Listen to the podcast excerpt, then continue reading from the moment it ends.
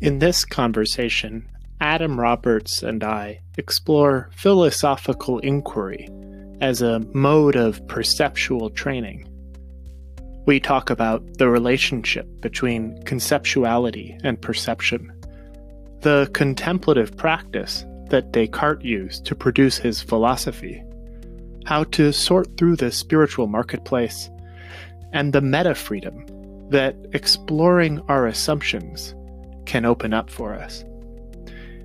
If you enjoy this conversation, I recommend you check out The Side View, Adam's new project based on the ideas he shares in this episode. It just got started, and it's already home to a number of great articles and provocative podcast episodes. And as always, if you appreciate Emerge and are getting value from the conversations you're listening to, I invite you to become a supporter. You can find a link in the show notes, or you can go to anchor.fm slash emerge and click on the very attractive purple button that reads Support this podcast.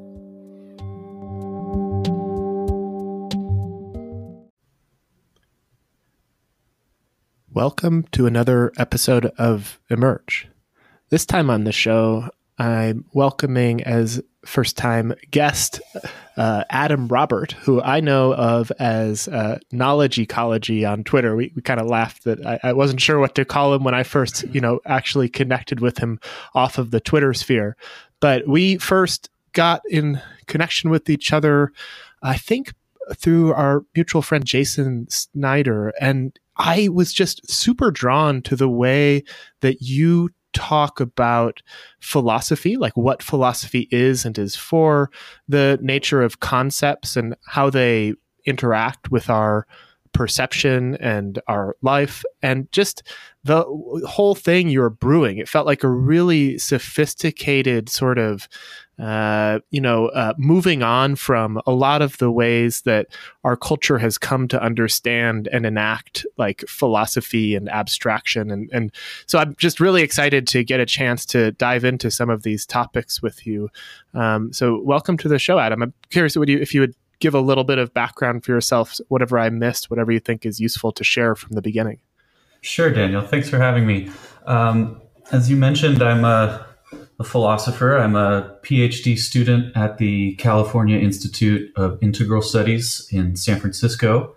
Um, what you saw there on, on Twitter when I was engaging with Jason and others were uh, bits and pieces of research and writing that I'm doing on my dissertation, which has to do with uh, a French historian and a French philosopher whose name is uh, Pierre Hadot.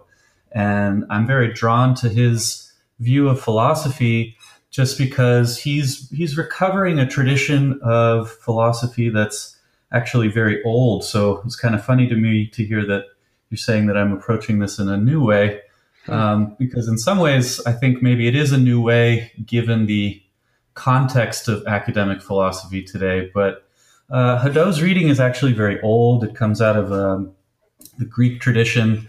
Um, so Plato and Aristotle and Stoicism, Cynicism, um, that kind of thing. And the main kind of idea for Hadot is that uh, philosophy is intended to be a way of life. Uh, it's intended to be uh, a very practice oriented and a very practical set of disciplines. Um, and he he really emphasizes in his definition that the, the most if there's one thing that sort of characterizes philosophy is that it's an exercise that's aimed at transforming perception.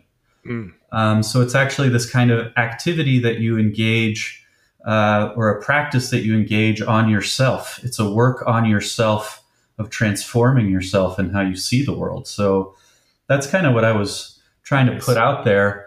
Um, and I guess that's where we sort of um, converged a little bit. Yeah, totally. And, and what I think I picked up on, and we talked about this in our last conversation, is the kind of really elegant symmetries between what I saw you pointing to and what I've been hearing from Rob Burbea, who I've had on the show a number of times. And, yes. and if you've listened to those episodes, you'll hear him use this uh, phrase or this kind of way of thinking about meditation where it all comes down to ways of seeing, right? So we can adopt a way of seeing that then allows us to see the world in a, or sense the world in a particular way that does cool stuff, right? So we might right. adopt a way of seeing, like seeing that everything is impermanence or impermanent, and then you know through the uh, using of that way of seeing over time, perhaps you know if we if we do it, then maybe our suffering will be reduced, or right. you know something like that, right? And so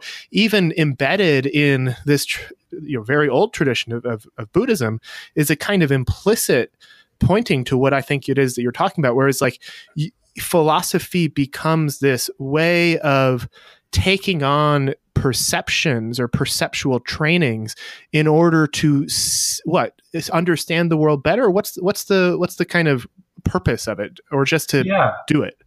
That's a, I mean that's a really good question. And so Hadot is clear that this the, the, practices of philosophy and these practices of transforming perception, if they're if they're really done um, honestly and in the context of many of these traditions, and that they're really organized around uh, not just the cultivation of knowledge, but certain kinds of virtues and certain mm. kinds of ethics and certain kinds of politics. So um, it's a it's a practice of transforming perception, yes, but it's not transforming perception just in any direction. So right. there is that there is that ethical strain to it. Um, but of course, these are these are all kind of looped structures or looped practices. So mm-hmm. if uh, if one of philosophy's concerns is what is the good or what is being ethical, then that's related to um, something like being able to see the ethical or see the virtuous in people's behaviors and seeing what's not virtuous or what's not ethical. So mm-hmm. even at this just kind of like ethical level, it's it's still a practice of seeing. It's a practice of perception yes. in some way. Yeah, and so this is, I think, what really resonated with me about your approach uh, is that I think it's so common, and you know, both of us are kind of walk in spiritual circles. CIIS is a, you know, eh, I don't think it's quite on the level of Naropa in terms of its uh, spiritualness or kind of participation in the spiritual culture, but it's it's similar kind of vibe, yeah, and yeah, uh, and and in those subcultures, even at a learning institution like Naropa, there is this kind mm-hmm. of like distrust of conceptuality and a kind of like uh, uh, pushing it away as something abstract and largely irrelevant um, to yeah. perhaps you know spiritual understanding and realization and, and actualization. And I felt when I was reading your stuff a kind of uh, kinship in a desire to rescue conceptuality and its relationship to perception training as something that can actually help us become more ethical, more uh, you know actualized people. And so I'd love to hear your thoughts on that kind of uh, uh, rescuing or that kind of healing of concept. Yeah, that, I mean, there's there's so much to say about that topic. And um, I mean, one one perspective that I really share with Hadot is that he he talks about this.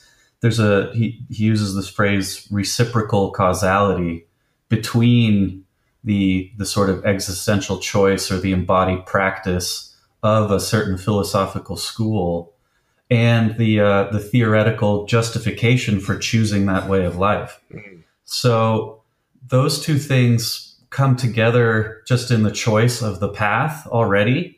Um, and I think that's important to recognize that it's there's no there's no bright line or um, uh, dichotomy or hierarchy between uh, theoretical uh, conceptual pursuits and um, embodied or spiritual or practical ones. They have to kind of come together um, in a kind of a fuller uh, I would say, more integrated practice. Um, so that's on the one hand, but on on the other hand, for me, I think is a is a deeper question of just how perception and action mm. function anyway. Which mm. to me, um, again, there's no there's no, and we can unpack this a little bit more, but there's no big strong line between sort of the knowledge that you've gained as an individual and how you see things in your perception. Mm. And I think when you really kind of get how those two come together, um, you can see what Hadot is saying. He, you know, he borrows this phrase, uh, philosophy is transformation and perception from uh, Henri Bergson. Um, and I think it's th- that possibility is rooted in the fact that things like our knowledge and our conceptual understanding are, are they're, they really participate in structuring our perception at a very deep level.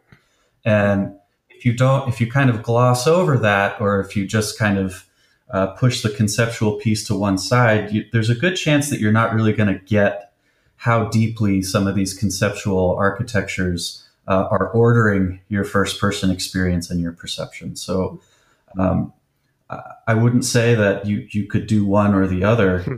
um, in any kind of ordinary state. Yeah, totally. And so I guess I almost want to ask you like, this might not be a very fair question, so feel free to, we could kind of like elaborate yeah. it differently, but like sure. what, what is a concept and what does it do? And how does, oh, I'll, I'll just, I'll stick with that. What is a concept and what does it do? I mean, in, in, from the perspectives that you've been researching. Sure. Um, there's no one answer to that question in the philosophical tradition. You, you know, if we just stick even just to a very narrow slice of um, Greek or Western philosophical history, there's that that question get, gets answered in a lot of ways. Um, I like Hadot's kind of linking of the embodied practice with conceptual knowledge because it it syncs up very nicely with another strand of research and inquiry that I'm involved in that comes from um, people working in embodied cognition and phenomenology and um, enactivism. Uh, so these are people like Evan Thompson, uh, Alva Noe, um, and they they have they're they're kind of clued into this integration of say the concept and the percept mm-hmm. or the conceptual and the perceptual and so my favorite definition comes from Alva Noe um, and and he basically says a concept is a is a is a skill. It's a it's a skill of perception, and it's it's specifically a a skill of understanding. And so, understanding and perceiving on Noe's account show up in perception and in experience at the same time.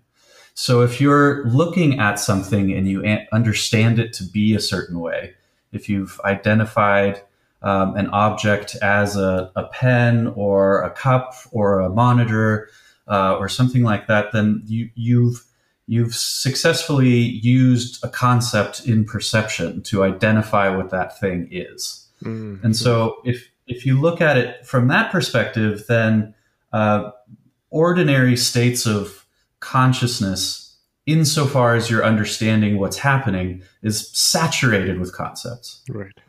And so if you, you, you know, that's kind of like a philosophical take, and you can trace that back to Immanuel Kant and all kinds of other people.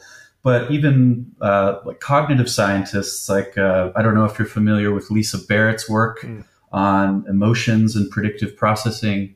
She's very much kind of saying the same thing that a concept is kind of a, an inferential category, and you're kind of statistically building up these. Mm objects of perception based on your prior experience, your accumulated knowledge, and your sort of best guess about what the thing in front of you is. Mm. So there's no, um, so this, this kind of idea that if you're just attending to the sort of concreteness of the things around you, that's not necessarily outside of the conceptual yet. Mm-hmm. And so I, I'm interested in how that, how that kind of works. Um, and then I think if you view it as a skill like Noe does, it starts to explain a little bit the differences in the kinds of perception that people are capable of. And so mm. that's like that's where the practice dimension comes in. Perception is something like a practice. It's a skill that you can get better at. Yes. Um, depending on what your goals are. Right. And so this is another symmetry with Rob Burbea's work where he's quite critical of the kind of strand of dharma practice where or meditation practice where people will uh, urge you to be with things as they are right? As if there is yeah. some way things are that's independent from the kind of conceptual architecture that we bring to bear wittingly or unwittingly in any moment. And so right. it's really this, I think, this this undermining of this sense that there is a place that we can go other than that which is informed by concepts. And I guess you know it, might be that you hear listener uh, that, that is not yet here, but you know the, uh, uh, that that you might hear this and, and think like, well, what's the big deal? Like, why does it matter? You know, uh, and and I guess you know I have my own thoughts about that. Adam, I'm, I'm curious, like, why does it matter that it's not like the way things are is not a is not a place that we can go to that's independent from our conception like wh- what is what is that occluding if we don't see that clearly well, I, will draw it back to Hadot for a second and kind of uh, give you a little bit of background to his his reading on philosophy, um, and particularly his reading of, of Socrates, who's his, his kind of um, archetypal philosopher or the mm. archetypal philosophical figure. Um, and the the main practice that Hadot is saying, um, or the main category of practices Hadot is saying is central to philosophy, is this idea that he, he groups under a category he calls ascesis. Mm. And ascesis is um, this kind of uh, intentional practice, any kind of intentional practice where you seek to, to get to work on yourself, to transform yourself, whether that's through diet or meditation or exercise or philosophical inquiry. Uh, however, you ch- achieve those changes in perception, those are practices of ascesis. And he says the the primary ascesis is um, he calls it he, he kind of describes it in a bunch of different ways. Uh, one of them is what he calls self duplication, mm-hmm. or a self developing a relation to itself, mm-hmm. uh, or there's a kind of a dialectic of the self with itself. Um, and what what what all of these things name is this kind of ability to just for a moment suspend your immersion in your first person experience and to kind of see if you can't understand something about why the way the world is showing up for you the way that it does. Why do these objects appear this way and not that way? Why do you attach this kind of meaning to them and not mm. that? What are the values that are showing up in your perception of things as they're kind of coming into your awareness? And so when you do that kind of thing, you realize that there are, and you can actually experience for yourself that there are there are multiple ways of conceiving the same set of phenomena, or there are just you know if you line up 10 people and have them look at the same set of objects or events even if the properties of those objects and events don't change the meanings and the level of understanding that becomes attached to them changes quite dramatically from person to person and from um, you know different different levels of skill are able to do different things in relation to what's happening um, and so one piece of that is this conceptual understanding and if you can kind of get into that layer then that's important because it'll it'll give you a level of of freedom to respond mm. to that the the constructed nature of that experience that you won't have if that's just kind of if you're just kind of accepting in a sort of a naive realist way the way things are showing up for you in in experience. And so when Hadot's talking about Socrates, he's using Socrates as an example and saying Socrates is doing this uh, for his own self in his own life and evaluating this this idea of the examined life, know thyself, um, is rooted in this kind of tradition. Um, and so he's doing that for himself, but he's also doing it uh, in the dialectic. So Plato's dialogues are kind of examples of picking apart representations and evaluating them and looking at them from different ways and seeing if are these are these perceptions veridical? In other words are they true? Uh, are they not? And and why are we constructing it this way? And then the third one the, the third example he gives is that socrates is actually doing this with athens which with his community and he's saying, are are our laws and our customs uh, are they the right ones? Are they the ethical ones? Mm. Are they actually aligned with the good? And it's because he's able to have this relationship to the construction of his own experience that he's able to kind of move around and ask these questions. And so when people say Socrates is a gadfly, he's basically running around kind of jolting people out of their sort of sleepy immersion into ex- in experience and getting them to kind of uh, evaluate these constructions. Mm. So it for me, it's like um, there's a there's an ethical sort of imperative there, and but then there's also a sort of um, uh, an increase in uh, in freedom. So you're not you're not just kind of running along with whatever the uh, the the reigning ideology or the reigning set of sort of representations you have available says is the case. Right. You're, you're kind of able to investigate those things. Right. Yeah. And and the so there's a kind of element of, of critique, I think, that is being pointed to here that often feels absent from contemplative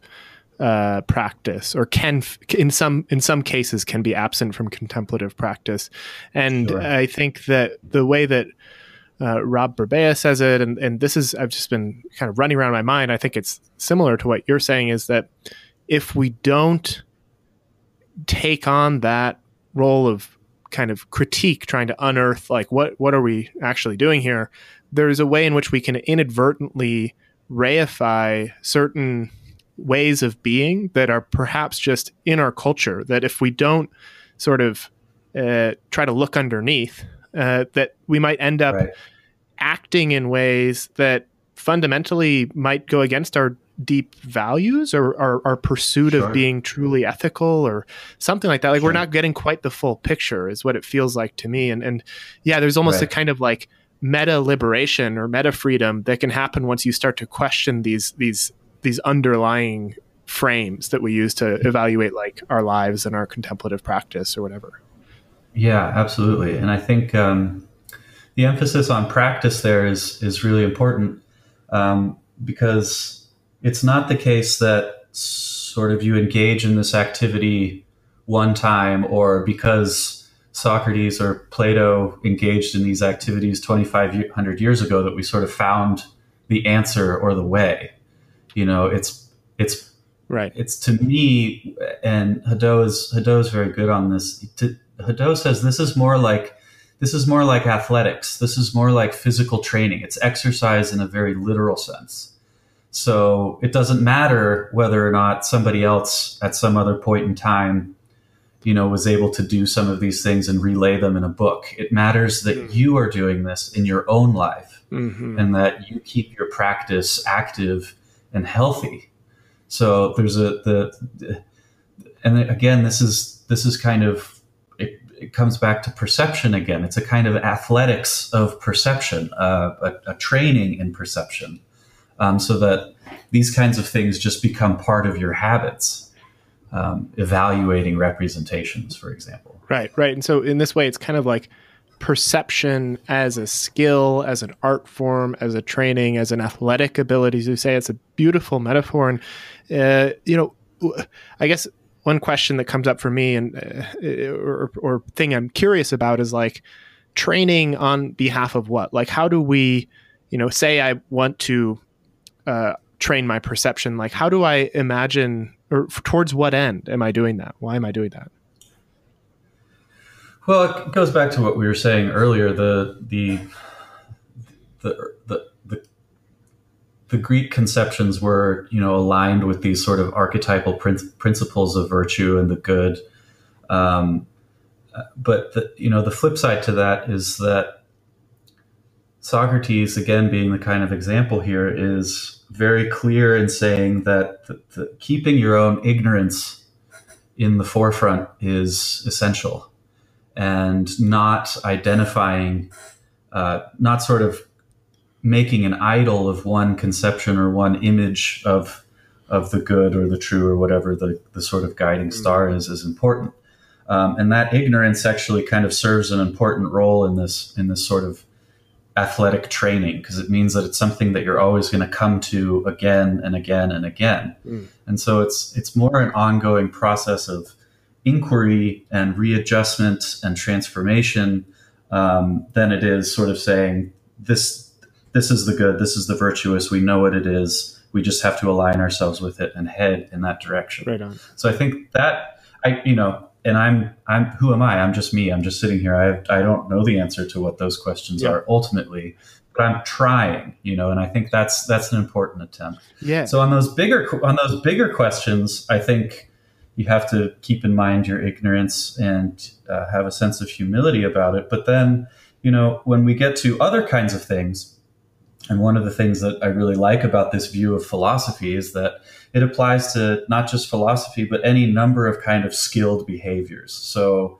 um, it's not just that philosophy could be defined as a transformation in perception, but almost any skill, um, any kind of um, artistic endeavor, or say like carpentry, or being an architect, or a designer, or any any kind of skilled uh, discipline like that functions in kind of the same way where you're training up certain perceptual abilities. So in those contexts, the answer to what are we training for is kind of a little bit more specific and easier to answer. We're trying to become good architects or good carpenters, and then yes. you know that's a, that's a little more straightforward. Yeah, and I feel like the the the what you're pointing to is that there's some kind of like meta skill that's useful in every context of learning more generally, and it's.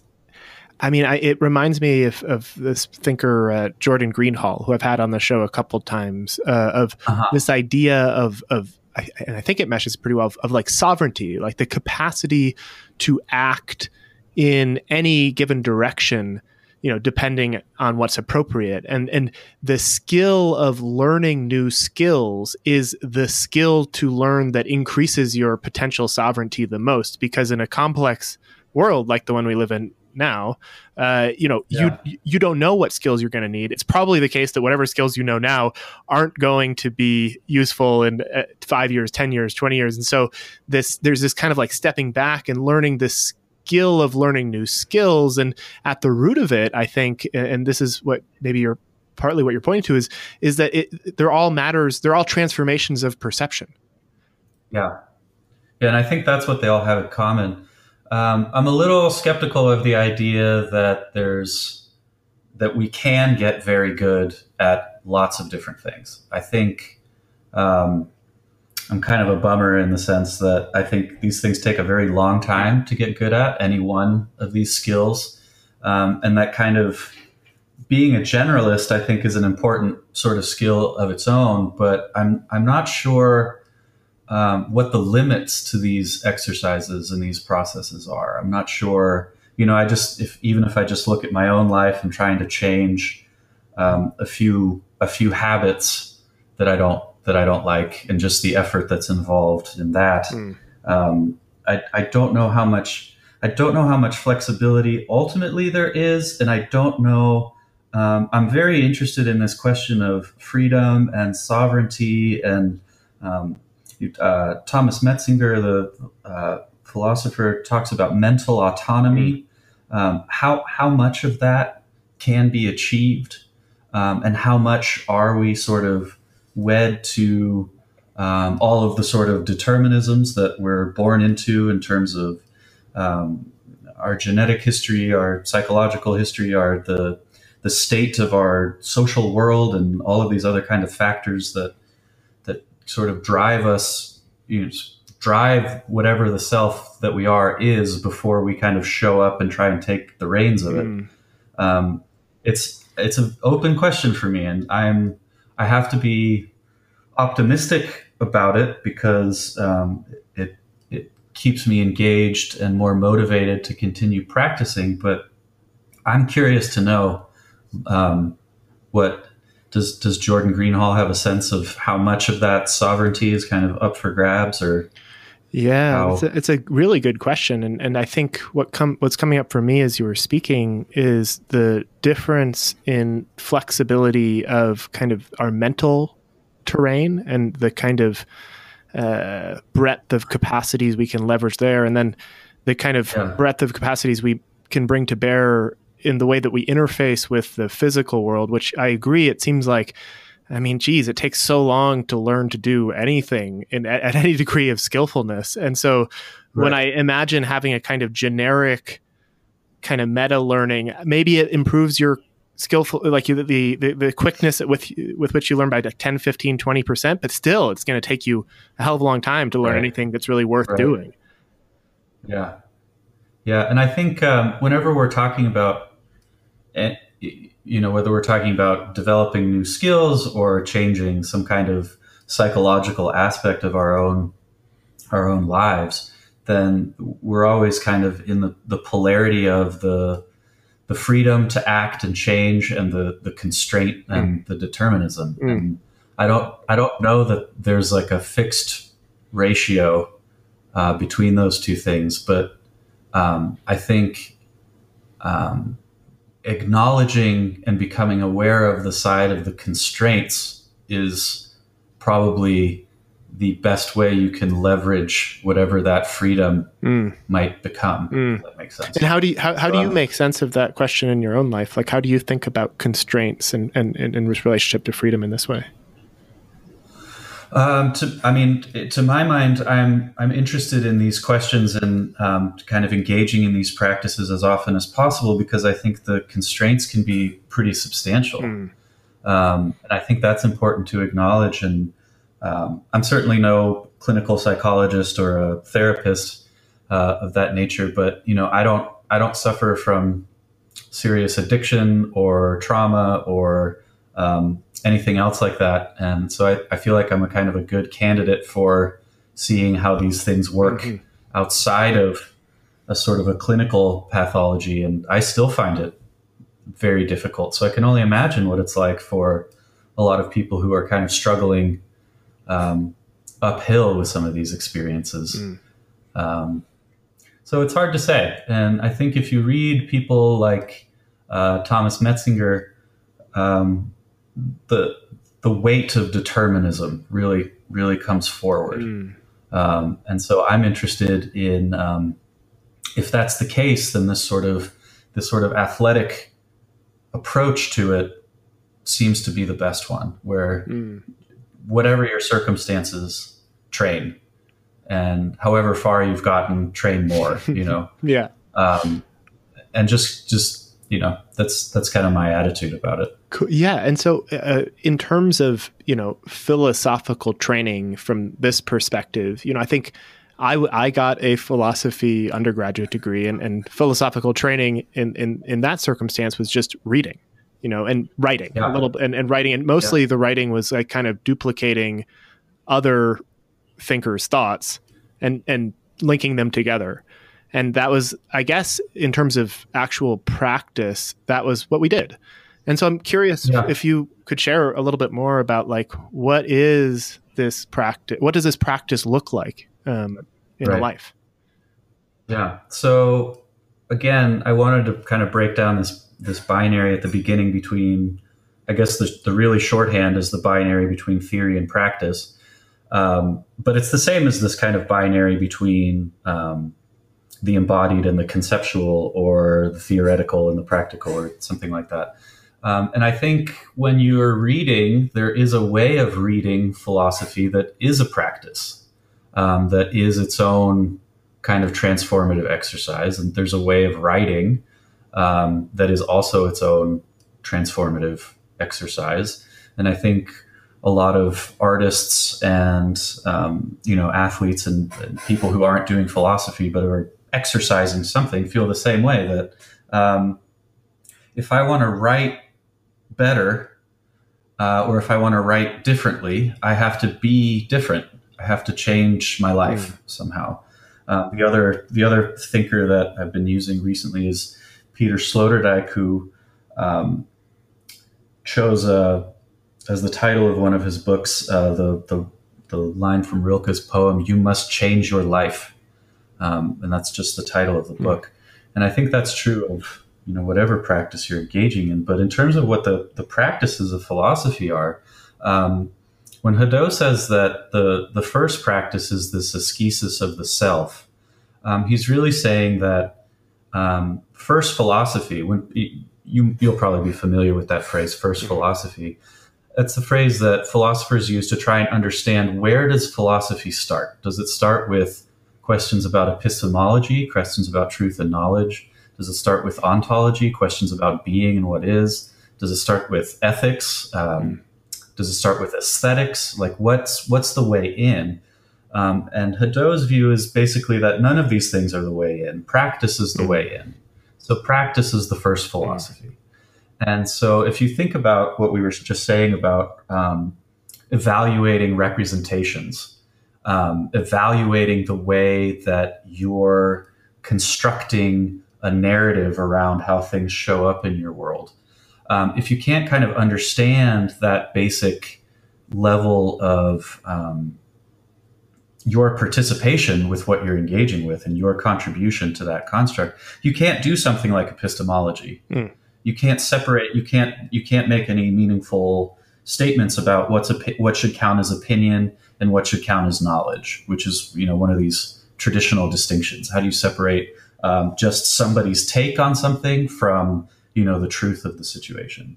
Um, and so, if you kind of go into philosophy with this in mind, then all of the traditional branches epistemology, ontology, aesthetics, whatever these are all sort of meditative or contemplative practices, exercises.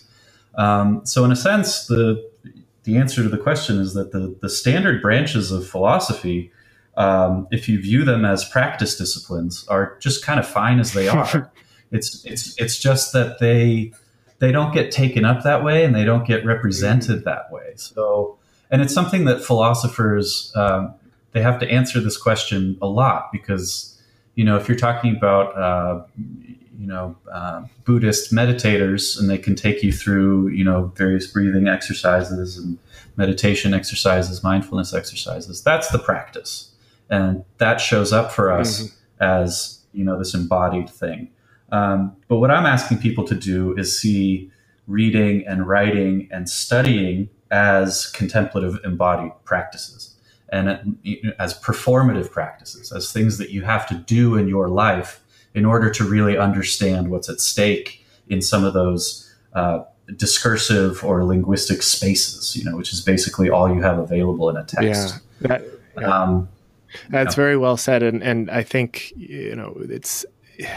I notice that when I have this way of seeing, uh, like text, that I also see that texts are asking me to perform certain perceptions and you know yeah. they're in a sense persuading me or helping me to adopt a certain way of seeing in the way that they're written i think i find that i trust texts more that are kind of reveal that they know that they're doing that when they're doing yeah. it you know and it's it's rare to find right.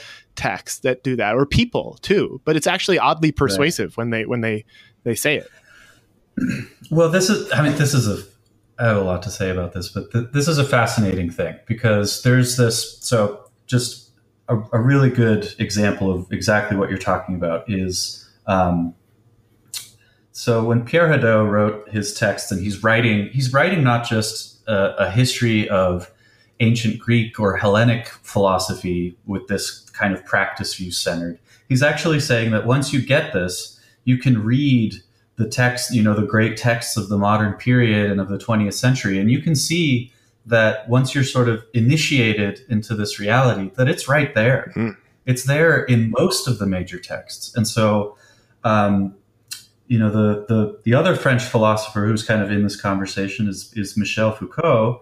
And he's writing his own, this is kind of in his later, later period, um, starting from, you know, say 1980, he starts writing these, uh, books about uh, Greek Hellenism, uh, many of them inspired by his reading of. Hadot.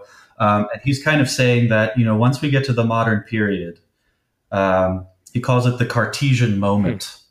Mm. And, you know, obviously it's a reference to Descartes. And he's saying that at this point, we, this idea that philosophical or even scientific understanding requires a change or a transformation in the subject falls away. And from that point on, the subject can remain the same. And all that's required is that this subject acquire certain kinds of knowledge. Mm. So it's more, he's saying it's more like whoever the subject is doesn't really matter. Practices of transformation don't matter. You don't have to do any of this. you're more like what we would think of today as a computer with a hard drive. You can just download it and stay the same. And so he's saying that this really starts to gain ascendancy after Descartes. And then Hadot is responding to Foucault and saying, well, hold on, wait a minute. Is that really true? And Hadot goes back and shows, I think, pretty persuasively that, well, look at Descartes is asking you in his texts to go through what he explicitly states as a series of stoic meditative exercises where you're peeling away um, the the things you can't be certain of in your perception, bit by bit, moment by moment, in your own experience. And he's saying this is exactly what the ancient Greeks were doing.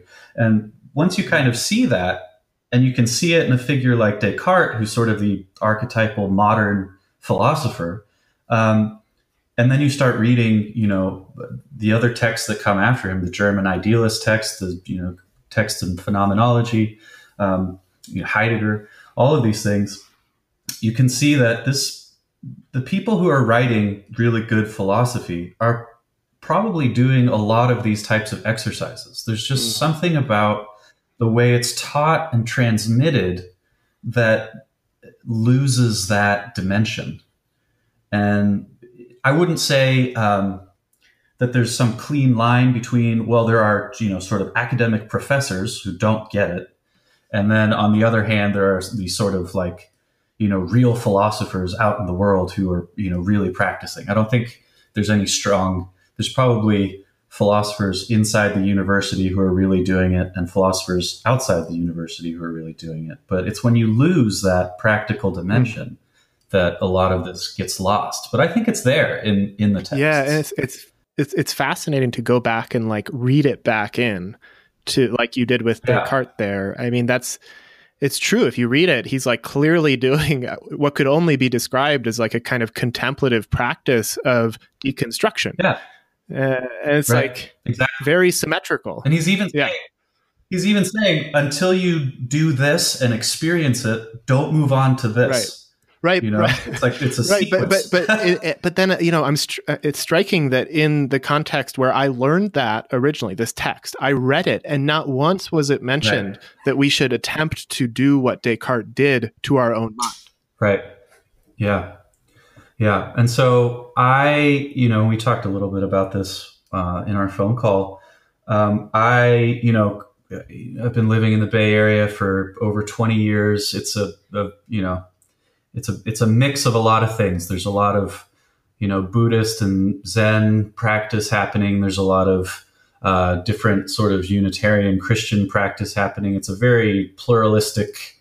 Um, you know, we have a large Jewish Jewish Buddhism community. You know, it's mm. there's all kinds of stuff happening here. So um, I kind of grew up just you know just taking little bits and pieces from the stuff around me and and reading it that way. And so when I started reading Hadot, I kind of thought, oh, this is this this reminds me a lot of the language that I find from these these Buddhist hmm. communities mm. that I know when they're describing meditation. It sounds more like that. And then I went looking for examples of people who were just making those connections, and I didn't find very many. And um, it could be my ignorance, but it's just in the past few years, really, that I've I've seen people like Evan Thompson really starting to explicitly make these connections. And in fact, just um, a few days ago, um, there was in um, the uh, NDPR, the Notre Notre Dame Philosophical Review, a review of um, a book called Buddhist Spiritual Practices: Thinking with Pierre mm. Hadot on Buddhism, Philosophy, and the Path. And that was just a very recently published anthology. Um, so I think you're starting to see those things kind of explicitly talked about more. Um, but yeah, like you said, um, it, would be cool if you if you took that approach to teaching Descartes mm-hmm. to undergrads and saw what happened. You know, I, yeah, I think that'd be that'd be super cool and and with all the other philosophers yeah. too right and then see like what philosophy do you create when you're like taking on this way of seeing essentially you know yeah. Uh, and I mean, for for me, once you have this kind of um, insight or awareness that this is what's going on, um, it it's it's confusing I, I don't even know what to make of a lot of these texts if you don't read them that mm. way. You know, like I don't know what what that's like, like how what I guess the sense of value would be lost for me. And so, in that sense, I understand why people are critical of the overly conceptual or discursive or abstract nature of philosophy. But I think if you kind of got them early, and to, you know, I think, you know, uh, you know, if you're if you're into sports and athletics, um, you know, people often talk about like precursors to movement. Um, things you your body needs to be able to do. You need to have a basic level of fitness and flexibility before you know you can really engage in uh, difficult sports or rock climbing or whatever it is. Um, but if you don't have those, it can be a very uncomfortable and unsatisfying experience. Mm. Um, so I think part of what I'm trying to do with Hadot is get at these precursor movements. Like, what are the what are the precursors to philosophy? Yeah, and I, I, something that comes up for me as as you're saying this too is like there's also a way that I think people have been harmed by concepts and by abstract thinking in various ways like that that that abstract thinking has been historically often used to separate people and to uh, yep. conduct violence of various kinds on the human body and, yep. and i think that there's a kind of wariness um, a, an appropriate wariness and caution around conceptuality that that has uh, created right. I, yeah i couldn't agree more. And um, yeah, I was just mentioning a little bit about Foucault's later work, but if you look at Foucault's earlier work, that's kind of exactly what he's doing is looking at the intersection of um, language and discourse and concept and how it interfaces and gets codified in things like law and the penal system and uh, the psychiatric system and how basically this discursive or conceptual layer is weaponized uh, and then codified into law and then enforced with violence against certain people. Um, and so, if you want to like dig into how to break those sort of systems of violence apart, then you need to have this kind of philosophical athleticism. You need to have you need to be able to run up and down these kinds of discursive modes of thinking um, and you know pick them apart and rebuild them. You know, I think there's a you mentioned that there's a strong element of critique or criticism here, which I think is important. But then um, there's also the element of creating new mm. concepts, creating new skills for understanding and reading the world and for acting mm. in the hmm. world.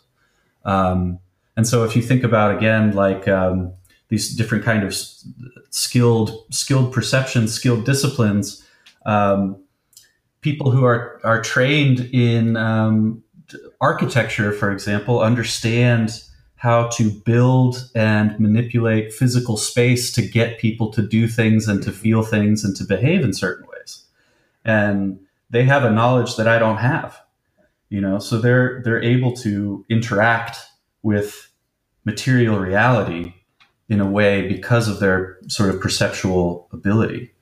Um, and so you can't you can't, to my mind, have these questions about you know justice and ethics with without including a substantial engagement with this discursive mm. layer. Mm. Yeah, so I, I want to. Uh, I have something to add, and I also want to name that uh, I'm having this weird experience in my own subjectivity that's similar to when I speak with somebody named Bonita Roy. I've had her on the show a couple of times, but where the way that you're using concepts is kind of and and, and speaking to me is undermining i think mm-hmm. some of the ways that i see the world. And like it's actually i can it almost feels slightly psychedelic. Like i've mentioned this to bonita before.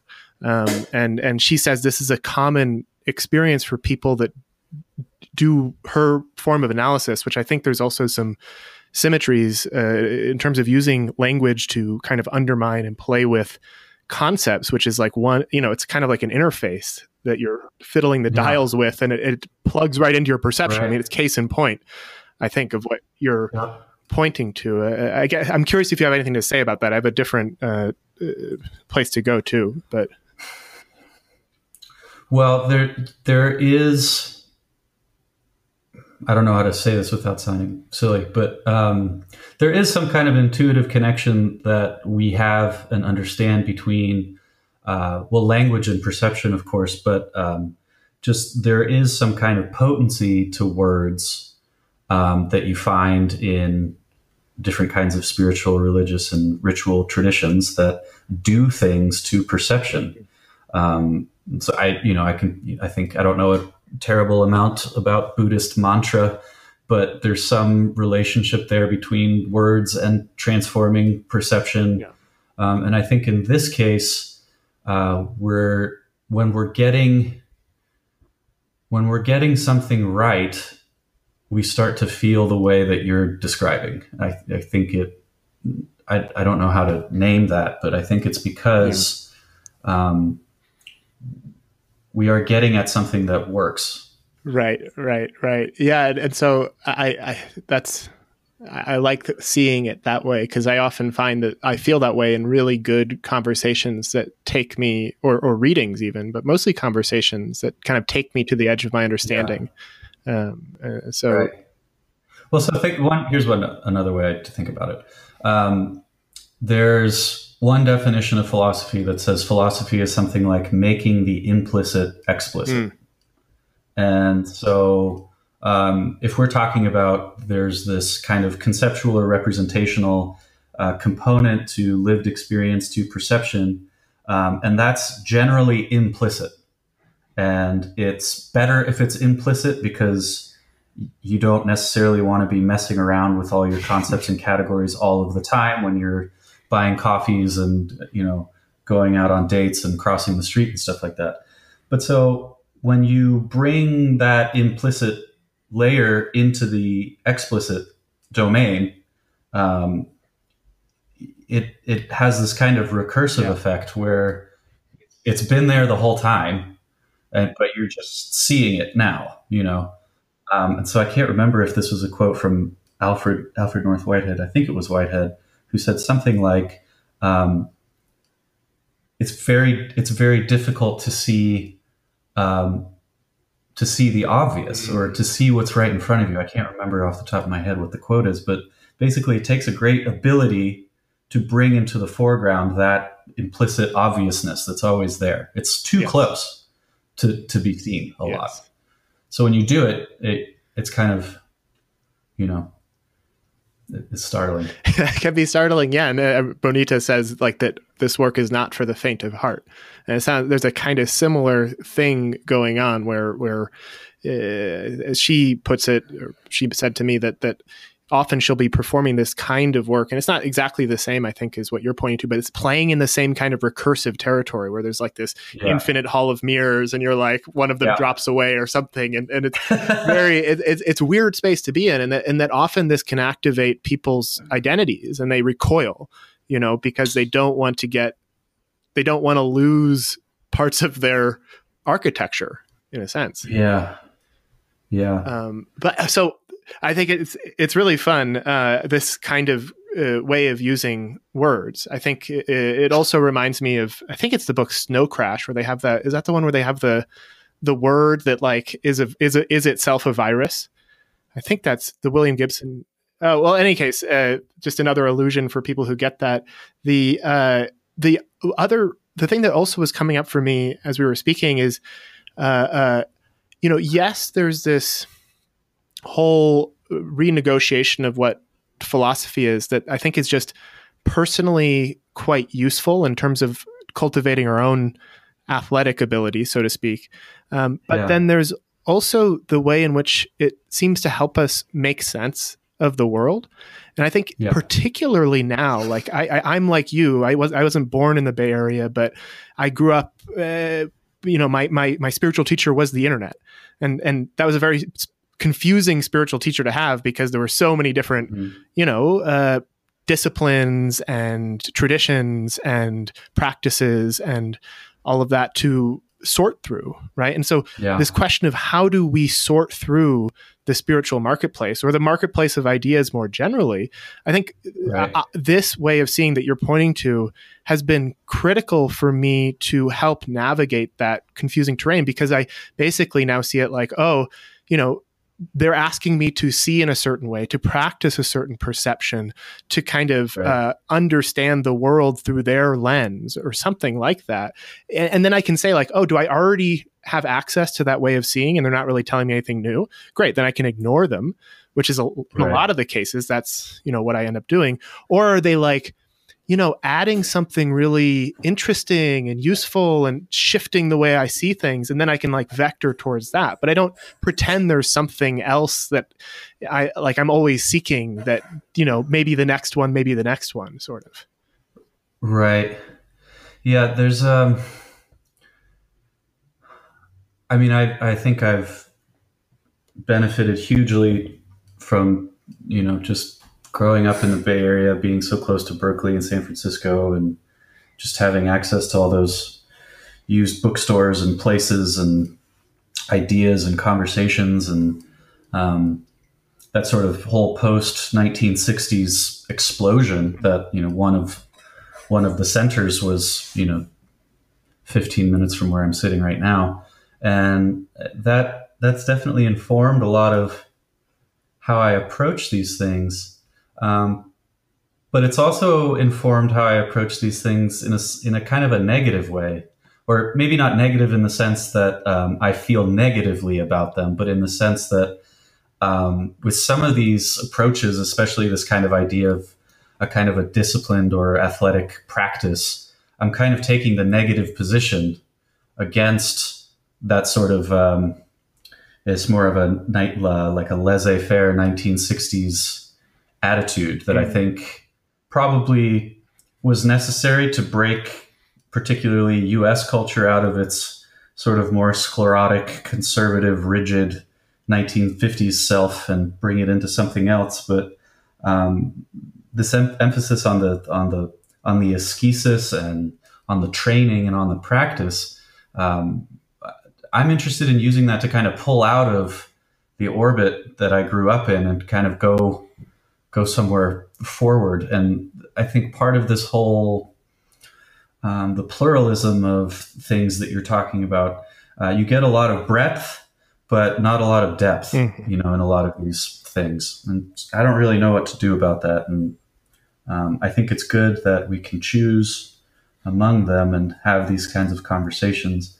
Um, but I'm also also a little bit skeptical about um, how that played out from the 1960s onwards. Yeah, yeah. Well, so, I don't know. Uh, yeah, I mean, there's. I think one thing I'm optimistic about, or uh, is that if uh, if if we're kind of creating the the uh, future in which people can actually go deep by understanding what it is where all of these disciplines are actually pointing to, aka if we accept that it's all about altering our perception in certain ways and like you know right. uh, uh, there are people who will argue that if you alter your perception this way, this will happen. There are people that say that, hey, actually, that, that I did it too. It really worked. You know, that there's some kind of like uh, uh, right. common ground that all of these sure. disciplines can now sort of compete on, right? They can and, and that's yeah. what ends up being my experience now is that like there's all these disciplines they're trying to persuade me that their you know that their perception altering technology is the best or whatever yeah. and i'm like skeptical and yeah let's right. see what happens and and I, t- I think it's a good way of evaluating the landscape for me right and i i'm interested to see how that plays out i think um you know it just makes me think of of Hadot again and his his descriptions of you know Plato's Academy, Aristotle's Lyceum. Um, you know, the Epicureans had the garden, Zeno had the Stoa. You know, Hadot talks about all of these different um, sort of practice spaces or schools mm. um, that were kind of configured around each um, each philosophy. And I think, you know, today we think of these things as living inside of a university. Mm and and maybe that's not always the best place for them. And so what you are describing is kind of more something that probably as far as i read it is probably more like that greek context where um, just like you can sort of get gym memberships to different gyms and you know kind of go mm. to each one as as you see fit. You pay your membership fee or whatever and show up and train. Um, we're kind of more in that space with these different spiritual traditions and practices. but I, I don't know. Um, there's something about that institutional framework that, uh, or at least uh, having a strong lineage, that I think maybe we need to recover. Yeah. More. Yeah. At least in the Bay Area. Yeah. Yeah. Do, do you have any thoughts about what that would look like in the context of the kind of philosophical uh, uh basis that you've articulated so far?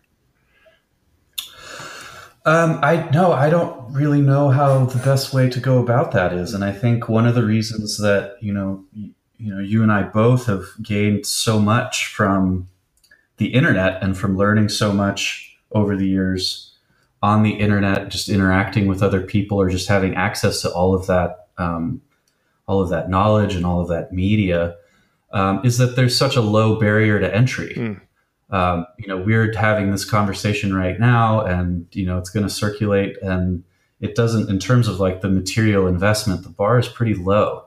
But when you're talking about, you know, establishing a, an institution of some kind, uh, that the, the, economics of that change so drastically that I, I don't even know how to think about it. So, I mean, we haven't really talked about um, the side view at all, but one of the things that's even making this sort of online initiative that I'm starting even possible is the fact that um, it's it's cheap enough for me as a grad student to put together and have at least the kind of an online community that can connect these different traditions in a in a, a dialogical way.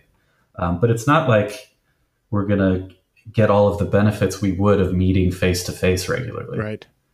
So right, yeah. I mean, I don't know if that's kind of yeah, well tangential. No, it, it it it makes sense, and I think that's uh, sort of how I see it. I I feel like you know we're on a trajectory, and part of the beginnings of that trajectory might be that these networks are starting to cohere around certain ways of seeing that uh, make sense yeah. to people who grew up in a similar kind of culture and and uh, circumstances. You know um, and have a same kind of cultural code that they speak to each other and, and represent. And that over time, as you know, to yeah. be honest, like younger people get more power as the arc of history goes on. Like maybe there will be right. physical schools, maybe there will be virtual schools, but that have more kind of uh, support in various ways. But that this, it seems like this is just like you said, it's just kind of a it's a relatively new way of seeing or of making sense of of the this all the stuff that we're exposed to. I think. Yeah. And I mean, that's also a very old kind of idea that that's, you know, you need a community. Um, and so there's something about the, the collective sense making, not just the sense making of an individual, yes. but uh, the sense making that becomes possible when we, when we link our perceptual abilities together um, alongside with our technological networks right. and devices, we can kind of capture uh, larger, more complex phenomena that would probably uh, go right by us as individuals, or right. we at least we wouldn't be able to verify uh, what we think is going on as readily. Um, you know, even if some of these communities seem to be growing, um, the likelihood of there being enough people just geographically right near me that are that have these kind of more niche or esoteric interests that I do is very low but finding them online is pretty easy. Mm-hmm. And like these non-local communities of collective sense making, I think, are going to play a huge role in however we navigate the future. Nice. Um, if we can if we can keep the networks going. Yeah, yeah, that's something that to bring Jordan Greenhall back into this conversation. We had a conversation about what he calls self-organizing collective intelligences as being huh. one of the major agents essentially in the near-term future as a kind of emerging power yeah. in the world stage. And he actually uh, makes the claim or argument that QAnon is an early example of that kind of phenomenon, but that in the future, as we develop technologies that allow us to kind of act in concert in new ways, that we'll start to develop kind of collective sense making, you know, networks of collective sense making that their competitive advantage will be how they make sense out of the world in a way that eh, you know makes them better able to be successful across whatever you know whatever it is. Whatever the endeavor yeah. is. Yeah yeah, I like that idea that we're we're kind of creating these um, sort of ecologies of consciousness or ecologies of sense making. Um, they're you know, sort of cybernetic in nature, uh, part human, part computer network. Um, it's kind of unsettling as that is, but um, I think there are some benefits there. Um, yeah, I don't know. Does does Jordan Greenhall think the the QAnon thing is a like a collective of people, or uh, what's? Yeah. I don't understand the connection. Have you, have you, looked into QAnon much? I don't know if we want to go down too far deep into this rabbit hole, but have you? Yeah, I, I, I know I know about it a little bit. It's not really something I spend a lot of time on, but um, I just kind of assumed it was like a like a kind of a troll. Yeah, well, it is. I mean, it's fascinating. Thing. You know, he's he's not. I think he's making more of a disc. He's he's kind of looking at what it is functionally speaking, less about the truth or the content that it has. Uh, yeah, yeah, yeah. And and what's what essentially there, there's. Uh, there's like mimetic alchemists who help reweave certain narratives together in order to create content that then helps a collective make sense out of itself. And it's really right. inarticulate. Like I think he says it's like the intelligence of like a six year old, right? Or whatever, but uh, that perhaps this is pointing in a direction, uh, a kind of trajectory of these right. sorts of entities. Well I, I mean, one way of looking at that would just be to say that the whatever, whether or not people like that online or have access to some kind of truth about conspiracies or whatever is one thing, but just to say that that's that's an anxiety or that's a state of affairs that's in the collective psyche somehow. It's a, it's expressing a a feeling about things um, that might not be literally true, but there's a reason that those kinds of complexes emerge. I think. Yeah, well, I think that's uh, in a lot of ways what the whole perspective you've been offering today, or at least the way that I've understood it in some ways, is as an invitation to take things seriously but not literally, right? That like there's a way yeah. in which it's less about the content of the book than about the way in which the content transforms your experience of it or something like that that there's a, a second order taking seriously of the world that helps us make sense of its complexity yeah. right yeah, I think that's right. There's something. Um, the the book is kind of an ex, an ability to extend your own thinking via whatever sort of scaffolding the book provides. Mm-hmm. So it's it's not like there's you know a, a fixed set of content, you know, a quantifiable amount of knowledge in a book. It's really whatever the the book whatever the book gives you access to. I'm thinking with yes. this book, and this book is allowing me to do things in perception and understanding that I wasn't able to do before this book became part of my sort of extended web of cognition. Yes. Yeah. Um, so, yeah. And part of that involves kind of understanding the concepts that are being expressed in the book and understanding how they relate to history and other things. But um, the main thing is, yeah, it's the, it's acting on you. Right. It's, it's multi, it's multidimensional and, and, and, the I'm reading this book called The Shallows about like how technology has affected the the brain and how we understand the world or whatever. It's quite good. And one of the things that it right. talks about is how we had to over the course of hundreds of years train ourselves to read and then read silently and then read in a way that we could like comprehend uh, you know nonlinear argumentation and all of this stuff like it it, it was right. it's an affordance over time of an ongoing dialectic between us and our kind of technologies in this case the written word and that you know there's but but you would have missed that if all you were thinking was the content of what people are reading it's more of like the, right. this yeah i don't know how to quite what word you would use to describe that but the second piece well well, you, I think you got it right when you said a book is a kind of a, an affordance.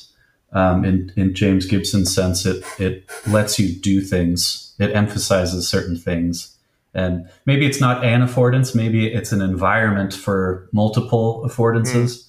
Mm. Um, I heard um, Thomas Metzinger speak. I can't remember if it was in an article or on a podcast he was on or something, but he was saying that a, a concept is like an affordance. Mm it's like a cognitive affordance. Um, so if you don't, if, if, listeners aren't familiar with that idea, an affordance is just basically um, the idea that what you're looking at in the environment, when you're looking at objects, you're not just looking at what whatever they're physical properties are, but you're looking at what they afford or make available. So a chair affords sitting, um, a library affords reading, uh, a shopping mall affords consumption. Um, and Metzinger is saying that uh, a concept affords a certain kind of understanding. Mm. So it's it's similar to what I was saying about Alva Noe before, that it's kind of like a skill of perception. But so the concepts that you have available to you and the, the concepts that come from, you know, the web of books that you've kind of made a part of your life afford things in your perception that you otherwise wouldn't have access to. Um, nice. Yeah. yeah. So it's it's it's really enjoyable to think of books as like entering into this arena of perception training. You know, for that sure. that kind of lights that actually like lights my heart on fire for reading. Speaking personally, and so I enjoy just entertaining that. And I'm, I guess, as we head towards the end of this conversation, yeah. I'm curious. Uh, you know, yes, we've we've troubled this dichotomy between theory and practice. I think a, a good deal in this conversation, but I'm also wanting, you know, to tr- see if there's anything you would say about like how should we or how might one read books or encounter books or move into a space of reading as philosophical training in a way that's more likely to harvest as many affordances as possible from a text? It's a great question. I don't know if I have the answer to it, but I think um, coming just coming at the text with that understanding might be enough at first. Um, just reading it in that way and understanding that the primary exercise of reading is a transformation in your own understanding. Um, that's how the text gets out into the world by changing how you see and act. Um, by itself, it can't do any of those things. So I'm not. I'm not sure what what um, I'm not sure. I think that's that's that's the easy answer.